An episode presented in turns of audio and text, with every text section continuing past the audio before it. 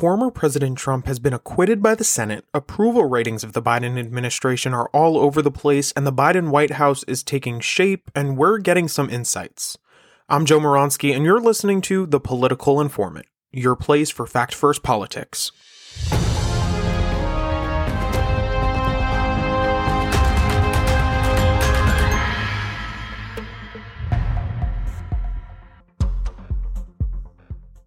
In a 57 to 43 vote, with seven Republicans voting to convict the former president, the Senate has acquitted former President Trump of his charge of incitement of insurrection. The trial, happening exactly one month after the House voted to convict Trump, lasted five days, most of which were filled with the Democratic House managers presenting their case. Right from the start of the trial, we saw that things would be contentious. There was a vote to declare the trial unconstitutional, which did not pass. Now, this was a 56 to 44 vote, with six Republicans voting that the trial was constitutional. These were Senators Susan Collins of Maine, Bill Cassidy of Louisiana, Lisa Murkowski of Alaska, Mitt Romney of Utah, Ben Sasse of Nebraska, and Pat Toomey of Pennsylvania. On Wednesday and Thursday alone, House managers spoke for just over nine and a half hours, which is a lot of time. They presented timelines, videos, graphics, showed dots that represented different people to show the proximity. They reminded us of just how close of a call it was on January 6th and tried to hammer home that rioters quoted Trump during the insurrection and tried to draw a correlation between his words and the actions. Now, that was the thing that they really needed to do. Without drawing the connection of his words and the actions of these rioters, they really had no case. The entire case was based upon the fact that President Trump's words directly resulted in the actions of these rioters. Now, they showed a lot of clips from people talking to reporters and quoting him, um, but it obviously did not go over too well with the Senate as he was acquitted. His defense attorneys spoke for not nearly as long as the uh, House managers, and they presented their case on the fourth day. They said it was just words. They quoted where he said, quote, patriotic and peaceful in his Stop the Steal speech, and they showed a video of Democrats saying the word fight. They claimed the impeachment was just for politics and a show, um, but it was definitely interesting to hear their take of things. Now, the team representing the former president were not impeachment lawyers. Most of them uh, were prosecutors or civil attorneys. So it was definitely interesting to hear from people who don't necessarily work in this field, but were putting together a case. Um, we did have one moment of unity throughout this entire trial, thankfully. Uh, some of you may remember seeing Officer Eugene Goodman. He is the Capitol Police officer that led protesters uh, up the stairs and away from the Senate chamber. They voted unanimously to award him with the Congressional Medal of Freedom, a, a definite deserved honor. He led the rioters right away from the Senate chamber into a line of waiting officers. House managers did show a video of him warning Senator Mitt Romney to take cover, and they showed just how close it was. He led the rioters away while senators were still in the chamber, and Vice President Pence was next to it in the vice president's office.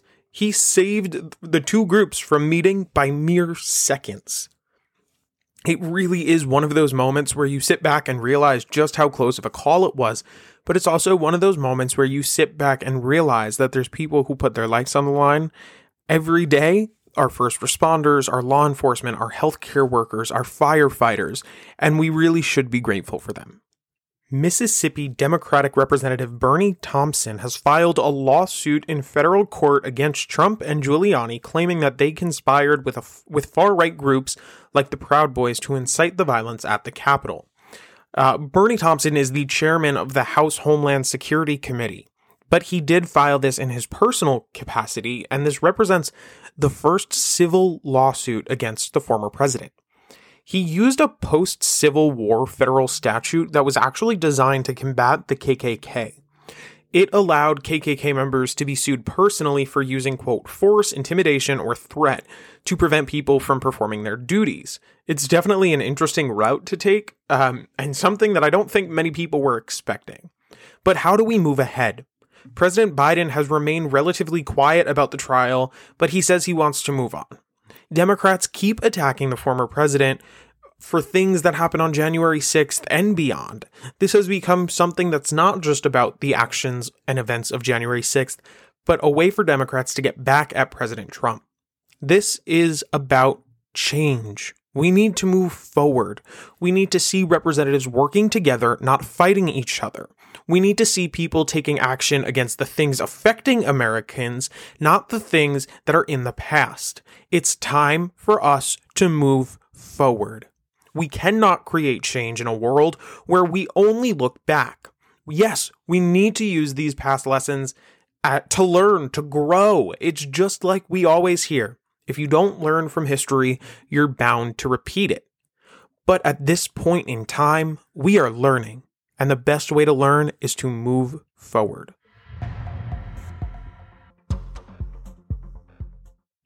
The nation is more polarized than ever in recent years. New polls are being released and showing how divided we really are as a nation. From whether or not we'll get a vaccine to our approval of the president, everything seems to be dividing people. So I want to talk about a couple polls and discuss how we even use polls to learn, grow, and make predictions about what may happen.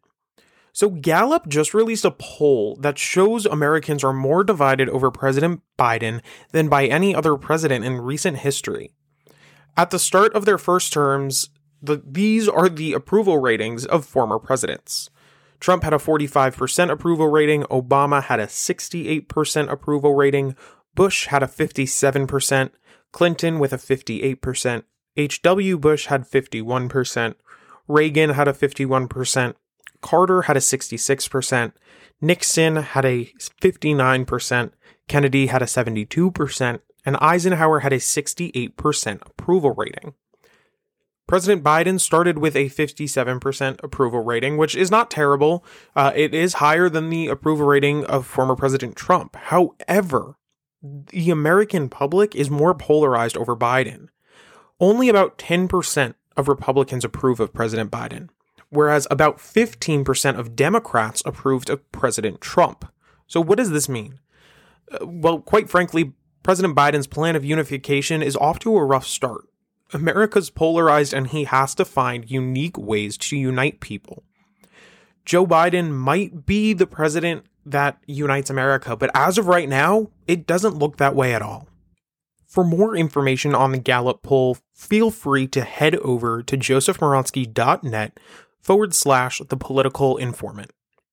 You know, sometimes the most telling states are swing states, even not during an election.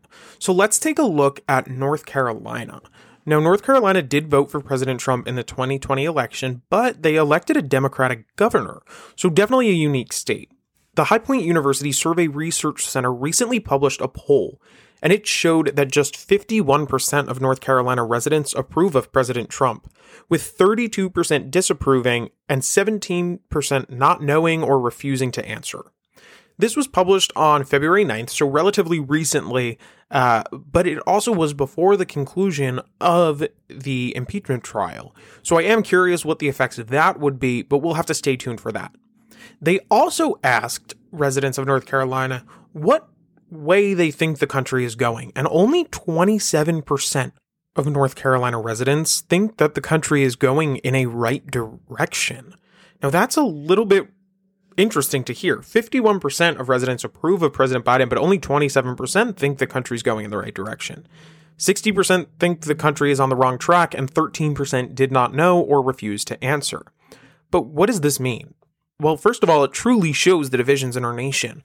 People are confused and they realize that things may be going wrong, yet they approve of Biden. Is this because they think President Biden will be the change that we need, or is this because they think President Biden is not doing enough but will do more? We'll have to wait and see on that. But I do want to talk about polls as a whole. Are they effective? Yes. Are they always right? Not at all. These are meant to be indicators, not the truth. Nowadays, they're used as talking points and taken as the truth when they should not be. That's not what they're for, and that's not what they are. Research where polls come from. Research who was polled and make sure it's accurate. If you poll only Republicans, yeah, you're going to have skewed results. But quite frankly, those are the polls we're seeing on a lot of these major networks. It's easy to set up a poll center. You pay some people, you get some phones, and you're set. But to do a poll correctly, fairly, ethically, and truthfully, you need to do the right thing. And that's what we're missing. With the Biden administration almost in office for a month now, the dust is starting to settle and we're getting some more insight as to what the day to day looks like there. From a fire in the Oval Office to a morning cup of Joe, no pun intended, President Biden is finding his new normal. However, normal means COVID safe, and that's where some new changes come in. The West Wing is pretty quiet right now. A lot of staff members are working from home due to the pandemic. There's a TV monitor in President Biden's office that he uses for virtual meetings, and most recently, he had a virtual meeting with Secretary of Transportation Pete Buttigieg. One of Secretary Buttigieg's security guards tested positive for COVID 19, and he is now in isolation. Also, nearly a quarter of all senators have already been to a meeting in the Oval Office with him to discuss the COVID 19 relief package. He's receiving the president's daily briefing every day, which is a change from the Trump presidency, as President Trump was not receiving the briefing according to some reports, whereas others say he did receive the briefing. He's been seen taking materials from the Oval Office back to the residence to review, and this includes letters from Americans, which is something really interesting and I think very important for any good elected official. You were elected by the American people, you should listen to the American people. You can't rule for yourself. If we look back throughout history, philosophers and history dictate that it's not good when you get somebody who's ruling for themselves in office. And I, I, do think it is a good sign that President Biden is taking those letters back uh, and, and at least hearing what the American people have to say and not just taking it at face value and hearing what his aides have to say. He also does start every single morning with a cup of coffee with the First Lady, Jill Biden, and that's something that's very sweet, uh, but also important to any good leader to still maintain values.